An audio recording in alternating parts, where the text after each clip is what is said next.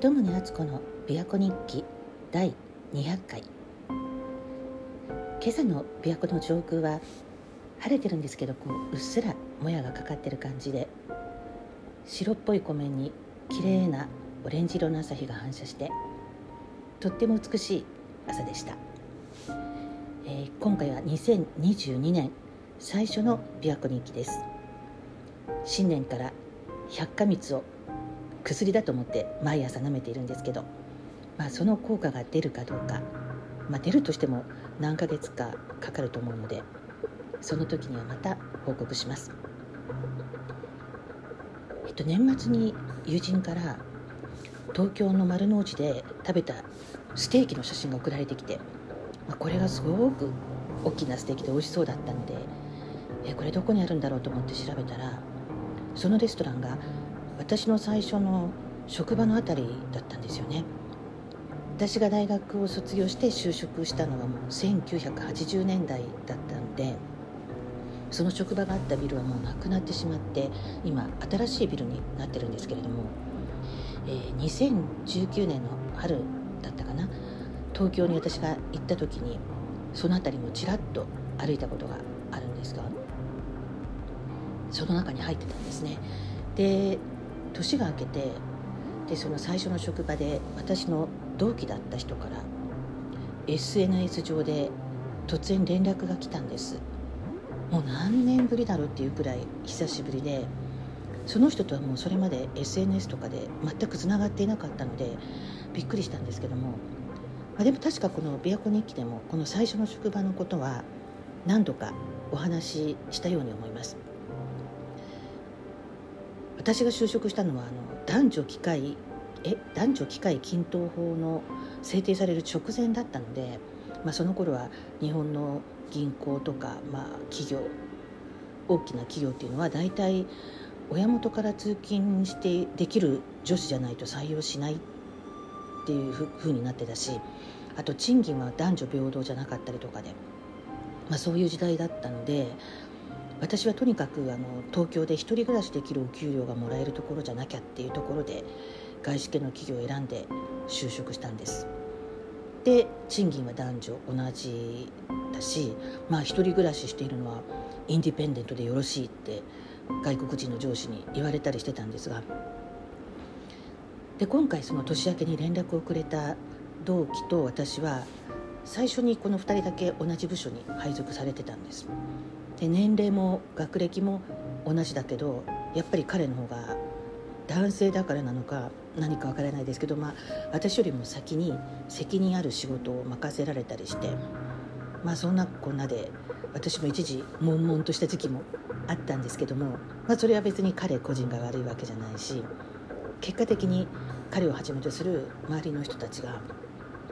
私が頑張って仕事してるよって認めてくれてそれを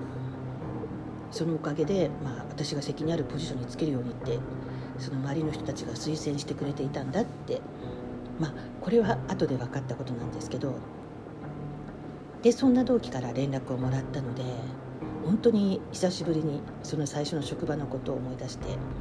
懐かしい話をやり取りしてたんですね。でその時にふと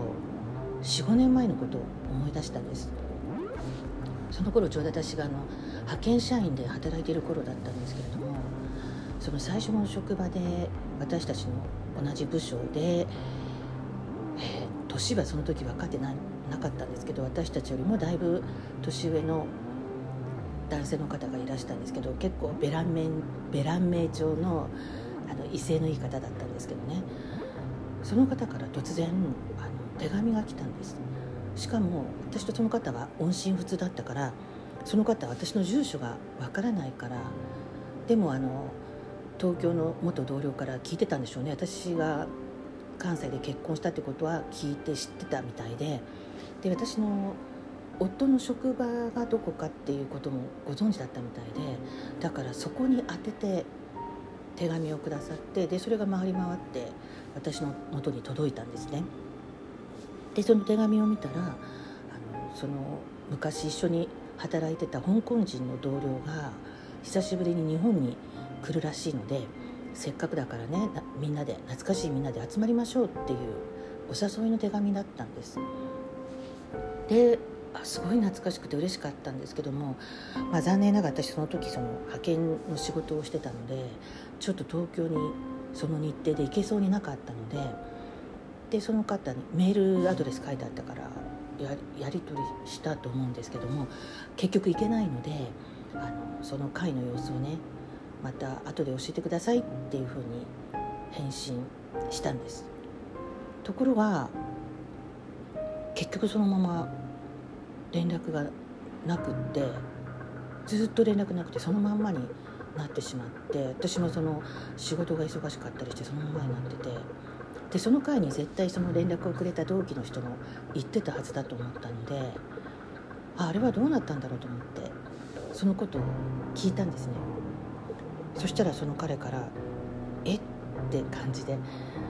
実はその声をかけてくれた私に連絡をくれた方が亡くなったの知らなかったって聞かれて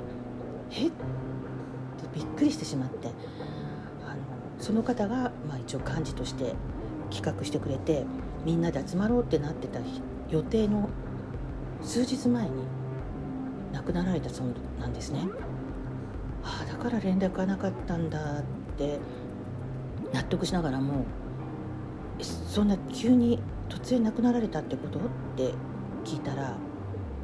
その同期の彼がまああの事故のようなことで突然にって、まあ、ちょっとよくわからない返事をしてしたので え何があったんだろうと思ってなんかすごく気になってしまって。でちょっとネットで調べてみたんですね。そしたらいやーなんか事件で亡くなってたんですね。しかも犯人は家族の方だったっていうことが分かってしまってものすごくショックでいや知らなきゃよかった調べなきゃよかったって思ったんですけれどもまあ人の命ってわからないものですよね。私から見たらすごくベラン名調だけどすごい優しい方だったのでそんな家庭に問題を抱えているようにも見えなかったし本当にびっくりだったんですけれどもでももちろんご本人もそんな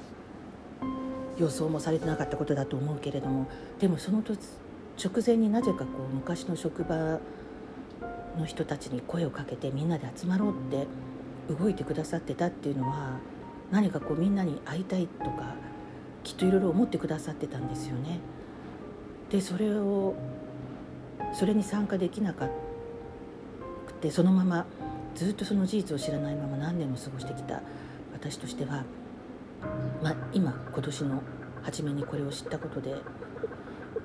せめてご供養しなきゃと改めて思っているところなんですけれども、うん、こんなこともあるのかってちょっとしみじみいろんなことを考えてしまいました。ということで年の初めからちょっと不思議な話になってしまいましたが本当人の命はわからないもう一日一日大切に生きなきゃなって思いました鳩宗敦子でした。